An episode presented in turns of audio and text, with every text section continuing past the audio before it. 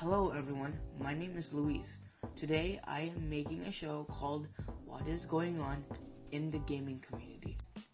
This show talks about topics that talk about gaming news and also stuff that are leaks, trailers, and even DLCs.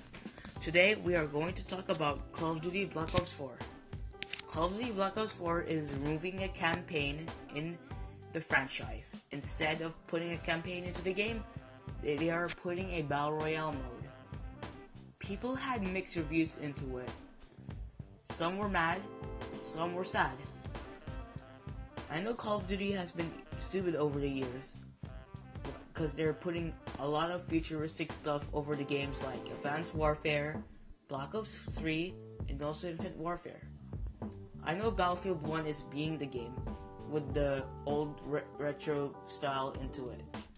The only thing I'm glad about Black Ops 4 is removing the wall running and flying. Instead, they're just putting that Rainbow Six Siege style into it. But but they're just making people always responding instead of uh, spectating. So lately, I've been uh, like seeing everyone's honest thoughts about the game. Honestly, I think this will be deciding the fate over Activision and Treyarch. Because uh lately they they've been like really stupid lately. I know. I already said that before. Cuz I hope this game would improve and make this better. Much better than the previous games.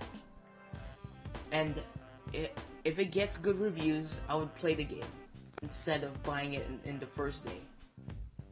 So I would hope that Treyarch and Activision would improve and learn from their mistakes and not wind up being as that other game company that failed like like example uh Radical Heights and also uh whatever the other game is.